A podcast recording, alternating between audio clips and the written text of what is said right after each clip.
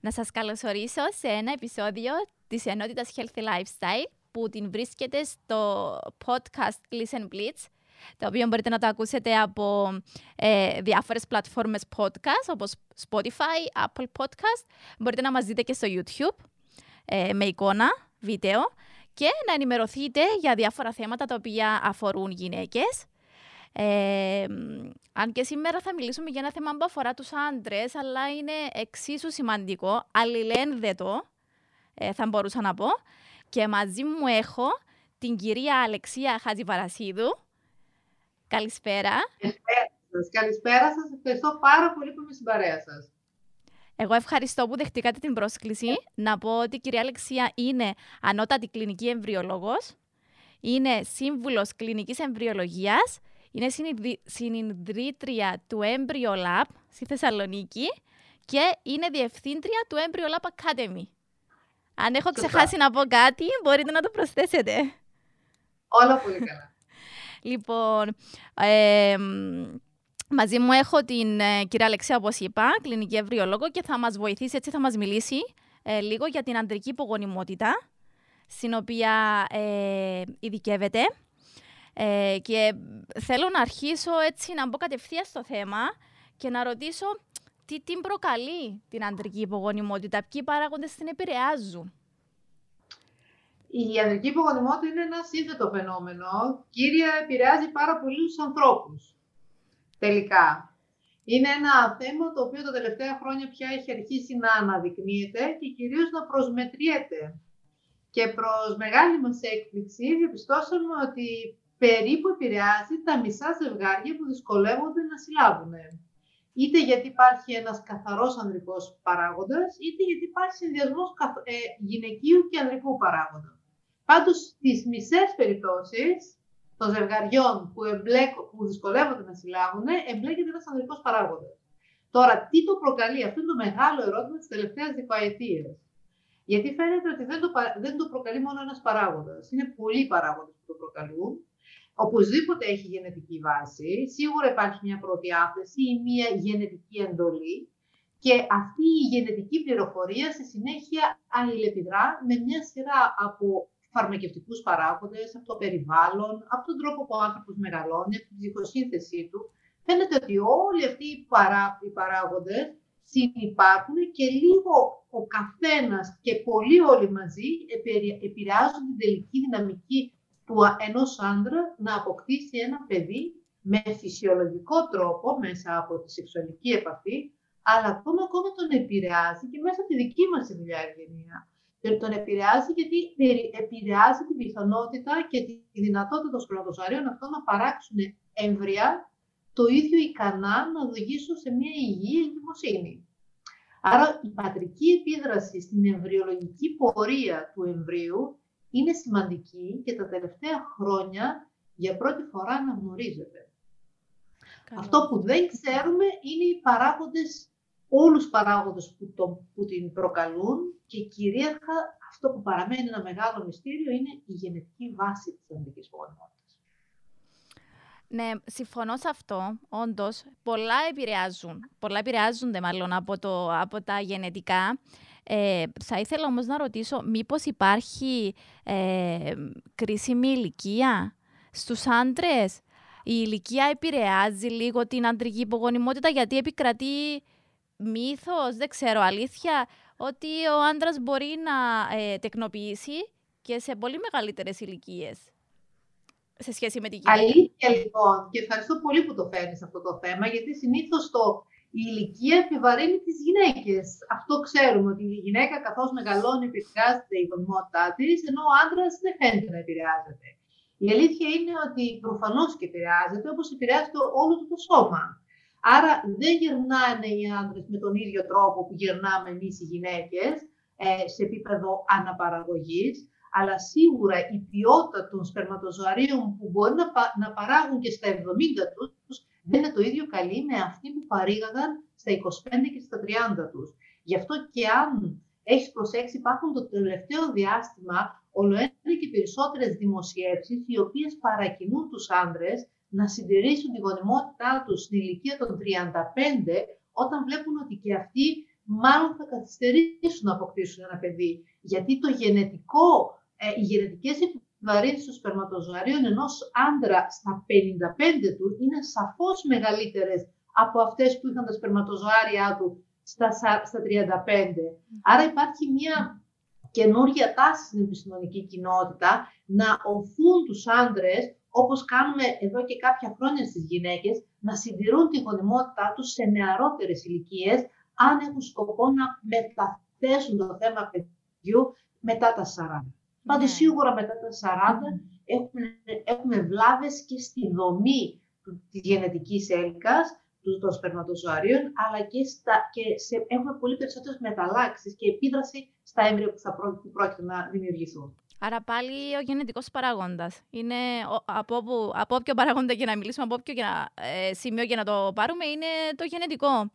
Ε, ωραία. Αν ένας άντρας έχει κάποιο πρόβλημα, ε, κατα, καταφεύγει, αν έχει το σπέρμα πρόβλημα ή αν ε, το σπερμοδιάγραμμα δεν είναι τόσο ε, έτσι εθαρρυντικό ώστε να μπορούμε να πούμε ότι κάνει φυσιολογικά ε, τεκνοποιεί φυσιολογικά ένα παιδάκι, καταφεύγει σε εξωσωματική.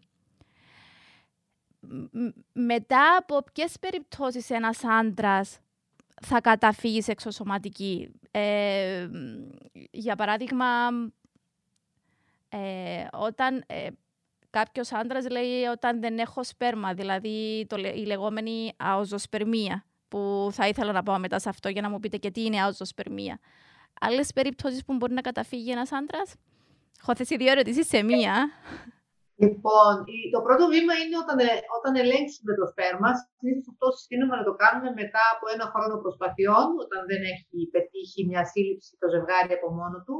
Όταν όμως η γυναίκα είναι κάτω από 37, γιατί άμα είναι πάνω από 37, λίγο αυτό το διάστημα περιορίζεται από τον ένα χρόνο στους έξι μήνες για να μπορούν να έχουν γρήγορα κάποιες πληροφορίες αν χρειαστεί να λάβουν κάποια μέτρα. Άρα λοιπόν στο χρόνο ή στους έξι μήνες εξετάζει το σπέρμα του. Αν αυτό βρεθεί ότι σύμφωνα με τα κριτήρια που χρησιμοποιούμε είναι κάτω από τα επίπεδα αναφοράς, δηλαδή και υποδηλώνουν είναι ενδεικτικά μιας υπογονιμότητας, τότε συνήθως αυτό που παρακινούμε το ζευγάρι και τον κύριο να κάνει είναι να κάνει ένα ε, ε, επαναληπτικό σπερμοδιάγραμμα για να επιβεβαιωθεί. Γιατί κάποιες φορές υπάρχουν μικρές αποκλήσεις, αλλά σημαντικές. Πριν βγάλουμε ένα συμπέρασμα να όντως ο κύριος αυτός έχει στοιχεία υπογονιμότητας. Το επόμενο βήμα ευγενία είναι να εκτιμηθεί από έναν ουρολόγο, να δούμε αν υπάρχουν παράγοντες που επηρεάζουν την γονιμότητά του. Και γενικά ο ουρολόγος είναι ένας ένας σταθμός και είναι σημαντικό πάντα να τον έχουμε κατά νου, γιατί μερικές φορές οι διαταραχές στη γονιμότητα ενός άντρα μπορεί να σχετίζεται με, με παθήσει όπως είναι και ο καρκίνος. Γι' αυτό πάντα πρέπει να ελέγχονται οι άντρες από τον ουρολόγο.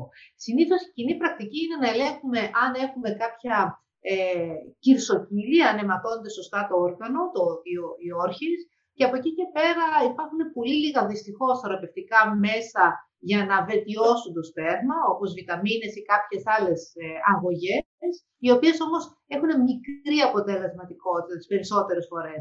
Άρα λοιπόν στο δεχόμενο που δεν υπάρχει κυρσοκύλη και άρα ο ουρολόγος θα αποφανθεί ότι δεν χρειάζεται να προβεί σε επέμβαση κυρσοκύλης, τότε το μόνο άλλο μέσο που συνήθως έχουν είναι ε, συντηρητικές αγωγές με πολύ αμφίβολο αποτέλεσμα.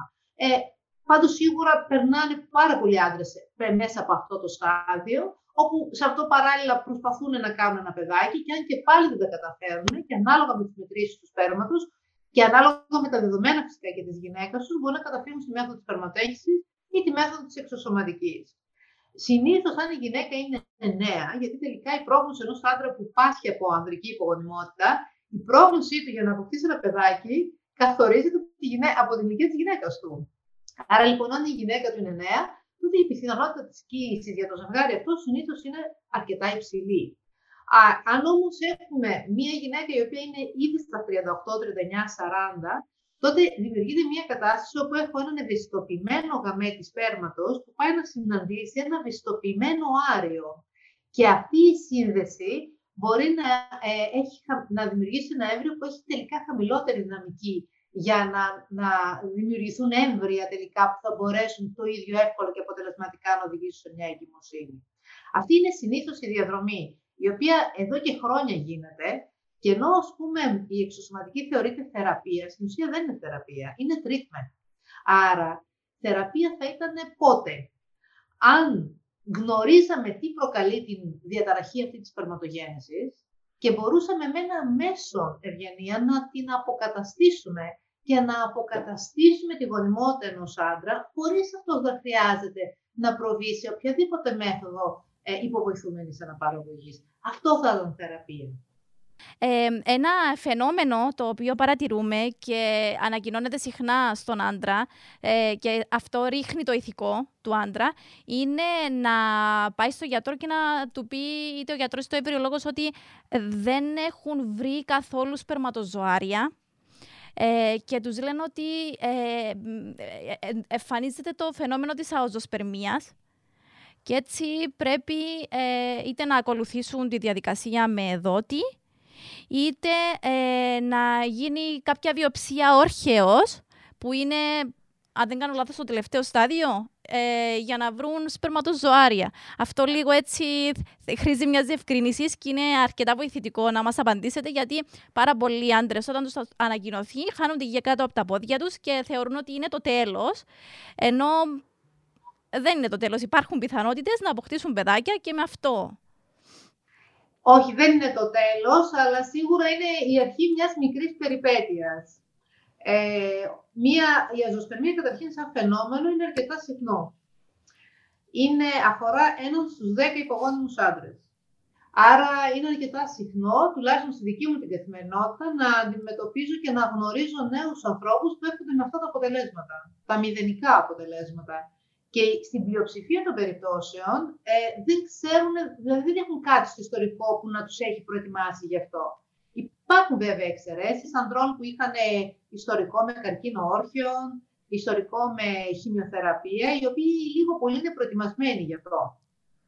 Βέβαια, τα τελευταία χρόνια όλες αυτές οι παθήσεις, συνήθως πριν προβούν σε κάποια επέμβαση ή σε κάποια θεραπεία, τα ζευγάρια ή ο, ο κύριος παίρνει οδηγία για να καταψύξει το σπέρμα του πριν από μια ορχεκτομή ή χημειοθεραπεία. Οπότε τις περισσότερες φορές υπάρχει και κάποια backup ε, λύση με παγωμένο σπέρμα.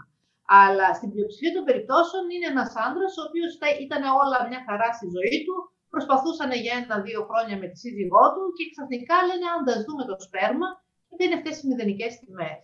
Η αζωσπερμία συνήθως είναι ένα πάρα πολύ κακό νέο και όπως πάρα πολύ σωστά είπες, φεύγει η γη κάτω από τα πόδια τους. Γιατί είναι λίγο μια στιγμή όπου καλείται ο άντρας να συνειδητοποιήσει κάτι που μέχρι τώρα είχε δεδομένο.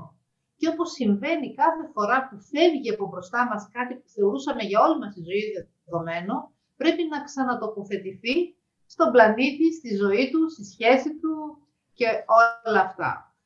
Ε, όταν λοιπόν έρχεται μια τέτοια διάγνωση, ακολουθεί μια σειρά από εξετάσεις σε μια προσπάθεια να βρούμε αν αυτό οφείλεται σε κάποιο λόγο, σε κάποιο παράγοντα και αν αυτός ο παράγοντας είναι αναστρέψιμος. Το κακό νέο εδώ είναι ότι πολύ λίγες φορές μια ζωοσπερμία είναι αναστρέψιμη και ξαφνικά ένας άντρας επανακτά τη δυνατότητά του να παράγει σπερματοζωάρια. Τις περισσότερες φορές είναι είτε από φρακτικού τύπου, δηλαδή υπάρχουν σπερματοζωάρια στον όρχη του και απλά υπάρχει ένας φραγμός που δεν τα επιτρέπει να βγουν, είτε είναι η πιο συχνή μορφή, μη αποφρακτικού τύπου, που σημαίνει ότι οι όρχε ή δεν παράγουν καθόλου ή παράγουν τόσα λίγα σπερματοζωάρια που δεν μπορούν να βγουν. Ε, για όλους νομίζω τους, τους αζωσπερμικούς άντρες, μόλις πάρουν το πρώτο και συνέχεια και το δεύτερο σπερμοδιάγραμμα το οποίο επιβεβαιώνει την αζωσπερμία, το μόνο βέβαιο είναι ότι το επόμενο βήμα είναι η βιοψία όρθιος. Δουλεύω από το 1995 συστηματικά με την αζωσπερμία, ας πούμε ότι είναι το αγαπημένο μου θέμα, ε, δεν μέσα στην ε, εμπειρία όλων αυτών των χρόνων, νομίζω ένας ή δύο άντρες επιλέξανε να μην κάνουν τη βιοψία και να προχωρήσουν στη δωρεά σπέρματος.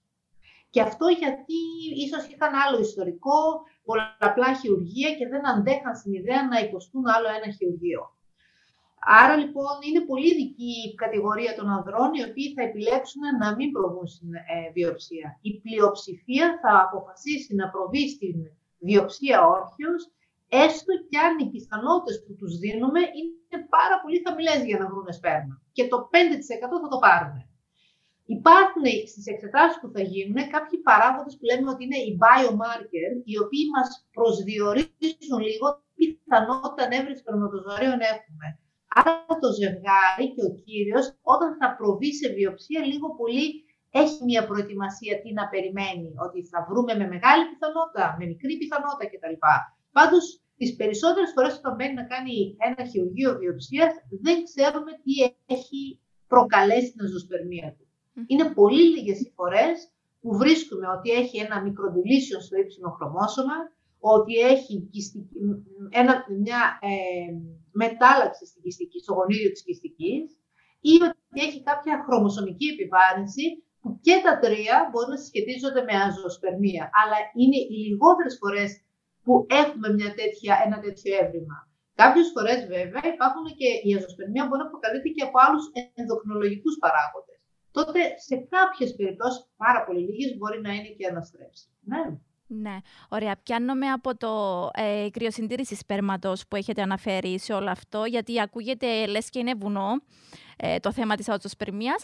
Κατά τη γνώμη σας, θα έπρεπε και οι άντρες, όπως και οι γυναίκες, να ψάξουν λίγο το θέμα της κρυοσυντήρησης σπέρματος τελικά; 100% ευγενία και μάλιστα σε νεαρή ηλικία, γιατί όπως πολύ σωστά είπες στην αρχή, αν ένας άντρας, ας πούμε, στα 20 έχει ένα χαμηλό αριθμό, 3-5 εκατομμύρια, αυτός ο άντρας, αν αποφασίσει να αποκτήσει το παιδί του στα 40, είναι πολύ πιθανόν να μην έχει, σαφώς να μην έχει το ίδιο σπέρμα, αλλά να έχει πολύ λιγότερο ή να έχει εικόνα ζωοσπερμία.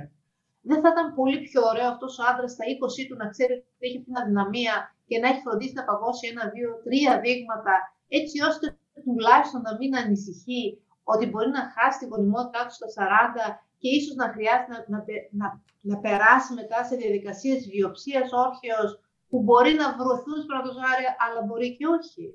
Ναι. Και πάνω σε αυτό... Ναι, ναι, ναι, ναι, και πάνω σε αυτό θα το λέω και θα το ξαναλέω και το έχω ξαναπεί και σε podcast, η περίπτωση, ε, το περιστατικό που είχα στην κλινική με τον άντρα ο οποίος είχε παγώσει σπέρμα 20 χρονών και το χρησιμοποίησε στα 40 και αφού είχε περάσει από καρκίνο και έκανε ε, δίδυμα παιδάκια, είχε πετύχει εξωσωματική μας, ήταν θετικό αποτέλεσμα με την, με την πρώτη προσπάθεια και είχε μείνει η γυναίκα του έγκυος σε δίδυμα δύο κοριτσάκια ε, με το δικό του γενετικό υλικό και ποιος το πίστευε τότε, το είχαν γράψει όλες οι εφημερίδες. Ήταν κάτι το οποίο ε, γινόταν πρώτη φορά στα χρονικά της Κύπρου. Ε, και ήταν κάτι πάρα πολύ έτσι, αξιόλογο, αξιέπαινο και από την πλευρά των γιατρών και από την δική του την πλευρά που προνόησε. Λες, λες και το ήξερε ο άνθρωπος, δεν ξέρω. Ε, ε, ίσως να υπήρχε κάτι κληρονομικό, ίσως κάτι στην οικογένεια και να είχε αποφασίσει να κρυοσυντηρήσει σπέρμα. Εδώ όμως πάντα λέω στα ζευγάρια το εξής.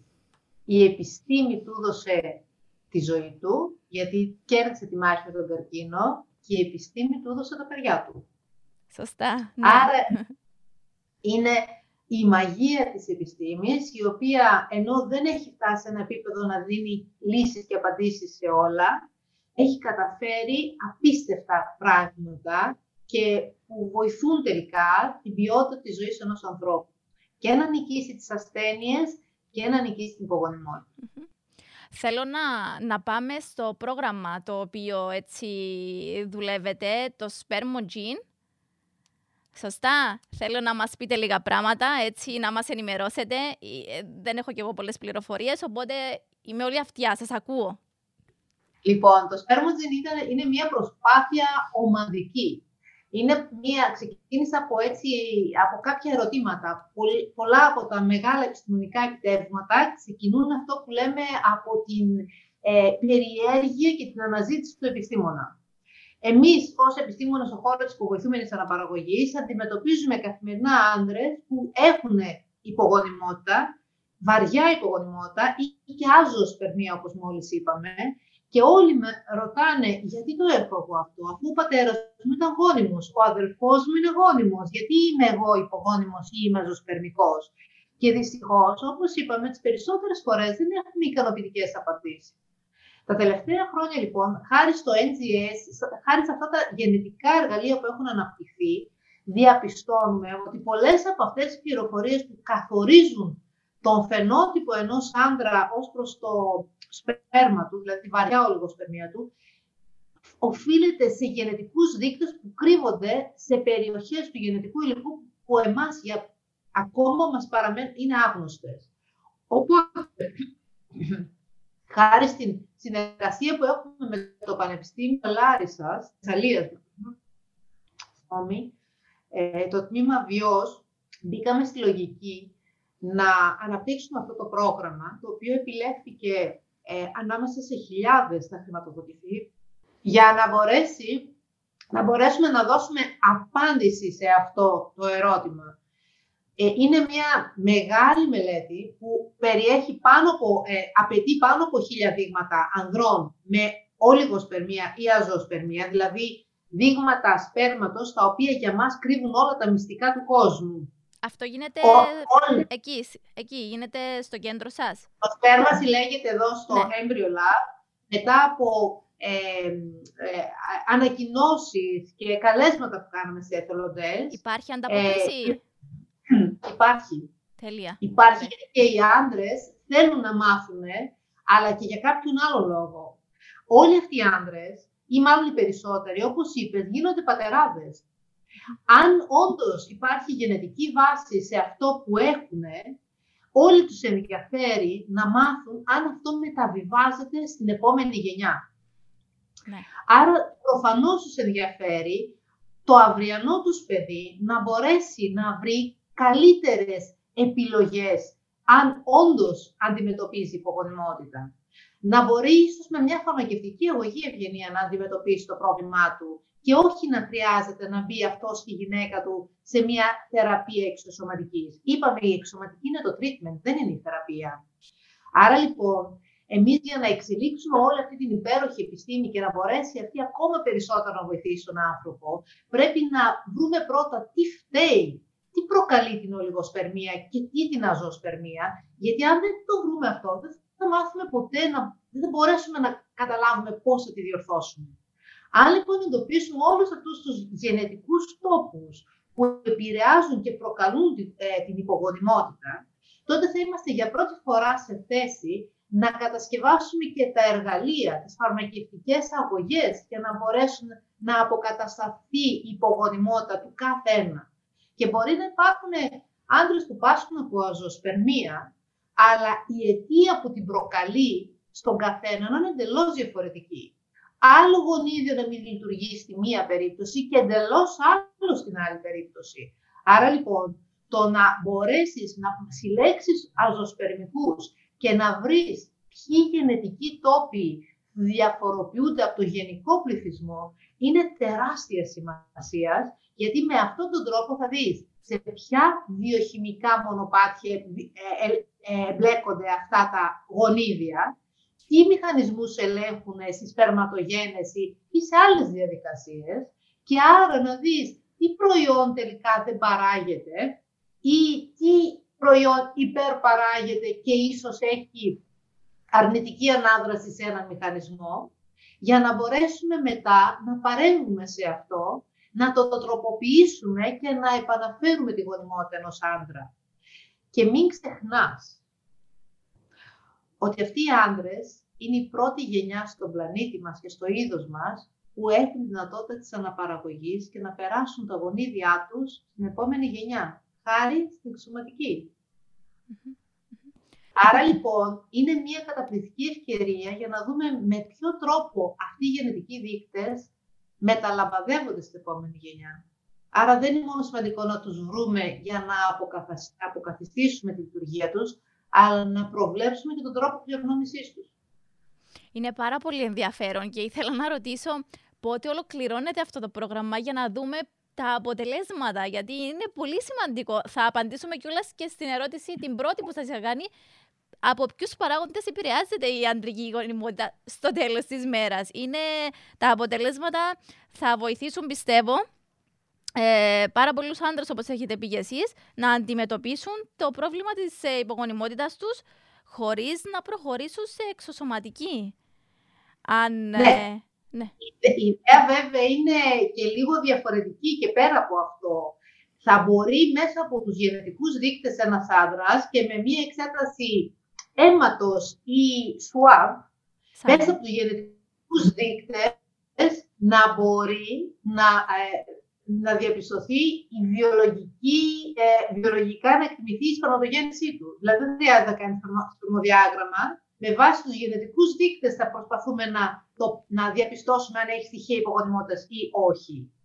Άρα είναι, πολύ, είναι ε, σε πολλά επίπεδα τα ωφέλη που αναμένονται. Ένα είναι να απομονώσουμε το πάνελ των γονιδίων που επηρεάζουν και προκαλούν την άσθενοσπερμία, ολιγοσπερμία, αζωσπερμία. Ένα είναι να δούμε ποια βιομηχημικά μονοπάτια ελέγχουν αυτοί οι γενετικοί δείκτες, άρα να ξεκινήσουν δρόμοι θεραπευτικοί μέσα από φαρμακευτικά σκευάσματα ή άλλα. Και το άλλο είναι να διαπιστώσουμε και να προσδιορίσουμε τους μηχανισμούς κληρονόμησης μέσα από τα γονίδια που, μετα, που, που μεταφέρονται στην επόμενη γενιά ή μέσα από τα networks των γονιδίων, γιατί μερικές φορές δημιουργούνται networks γονιδίων που αλληλοπιδρούν μεταξύ τους και αυτά καθορίζουν τελικά το φαινότυπο στην επόμενη γενιά. Είναι πολύ ενδιαφέρον, πάρα πολύ ενδιαφέρον και είναι ένα πρόγραμμα το οποίο γίνεται ε, στην Ελλάδα, που δεν ακούμε συχνά. Και αυτό με είχε εντυπωσιάσει κιόλας όταν ε, ξεκίνησα να ψάχνω λίγο και να βλέπω ότι με τι ασχολείστε και ε, έτσι, η έρευνά σας που, που κυμαίνεται. Και μπράβο σε αυτούς που το έχουν χρηματοδοτήσει, ε, να πούμε. Είναι πάρα πολύ σημαντικό. Και ελπίζω τα αποτελέσματα να είναι βοηθητικά και έτσι και αν οι άντρες ακούνε ή οτιδήποτε, υπάρχει, υπάρχει ελπίδα. Δεν, ε, δεν χάνουμε την ελπίδα μας, δεν ε, πτωούμαστε, γιατί σίγουρα θα, θα μπορούμε κάποια στιγμή να το αντιμετωπίσουμε όλο αυτό. Ε, επειδή για τους αζωσπερμικούς, όπως είπαμε, αν βρεθούν σπερματοζωάρια υπάρχει ελπίδα, γιατί η ανέβρεση σπερματοζωαρίων ανοίγει το δρόμο της εξωματικής και πολλούς από αυτούς τους άντρες πια τους βλέπουμε να γίνονται πατεράδες και από την πολύ δύσκολη στιγμή εκείνη που βλέπουν το σπερμοδιάγραμμα με τα μηδενικά, με τις μηδενικές τιμές, τελικά να καταφέρουν να παίρνουν το παιδάκι τους στα χέρια τους, πιστεύω ότι όλοι αυτοί οι άντρες που έχουν, είχαν τη χαρά να αποκτήσουν παιδί, έχουν έναν ακόμα λόγο να μετέχουν σε αυτές τις μελέτες, γιατί στην ουσία αφορά τη διευκρίνηση της αζωσπερμίας τους και άρα στο ενδεχόμενο που το παιδάκι τους μπορεί να έχει κάτι τέτοιο, έχουμε όλα αυτά τα χρόνια για να αναπτύξουμε στρατηγικές θεραπείες για αυτά. Ε, θα ήθελα κλείνοντας ένα θετικό μήνυμα από εσάς, το οποίο θέλω να ε, είναι αποτέλεσμα το, όλων αυτών των χρόνων που εργάζεστε σε αυτόν τον τομέα και έχετε δει πάρα πολλά περιστατικά, ε, πάρα πολλά χαμόγελα, πάρα πολλά παιδάκια ε, τα οποία έχουν δημιουργηθεί από εσάς. Θέλω έτσι ένα θετικό μήνυμα για να κλείσουμε ε, αυτή τη συζήτηση. Γιατί το θεωρώ έτσι πολύ σημαντικό από μια γυναίκα η οποία έχει δουλέψει και εργαστεί σε αυτόν τον τομέα ε, και έχει μεγάλη εμπειρία. Είναι, είναι πάρα πολύ σημαντικό και για μένα που σας μιλώ αυτή τη στιγμή, αλλά και για τις γυναίκες και τους άντρες που θα μας ακούσουν. Ε, για μένα ο δρόμος μέσα από την ε, εμβριολογία ε, είναι ταυτόσιμος με, με την επιστήμη. Η, την επιστήμη που υπηρετεί τον άνθρωπο και υπηρετεί τη ζωή του με έναν τρόπο μοναδικό, γιατί αυτό τον άνθρωπο τον μετατρέπει σε γονιό. Ε, πιστεύω ότι είναι από εκείνα τα λίγα επαγγέλματα τα οποία παράγουν ζωή. Και είναι απίστευτη τιμή για μένα έστω από, μετά από αυτά τα σχεδόν 30 χρόνια στον χώρο της υπογονιμότητας, να περπατάω ξανά και ξανά αυτές τις διαδρομές από την αρχή έως το τέλος, από εκείνη τη στιγμή που παίρνουν αποτελέσματα ε, που τους στεναχωρούν, μέχρι εκείνη τη στιγμή που τους βλέπω με το παιδί στα χέρια. Είναι η επιστήμη της ζωής και χαίρομαι πάρα πολύ που την υπηρετώ. Εγώ χαίρομαι πάρα πολύ που σας είχα μαζί μου. Σας ευχαριστώ πάρα πολύ για την ε, έτσι κουβέντα που κάναμε. Είναι τιμή μου που μίλησα μαζί σας. Και δική μου, και δική μου. Σας ευχαριστώ πάρα πολύ. Ευχαριστώ Μπράβο, για το χρόνο σας. και για το που κάνεις. Είναι πολύ ποιοτικό. Μπράβο σου. Να συνεχίσεις έτσι. Μπράβο σου. Ελπίζω να πάει καλά. Να σε από εδώ. Ναι, είμαι σίγουρη ότι θα πάει καλά, γιατί πιάνει θέματα που αγγίζουν κόσμο.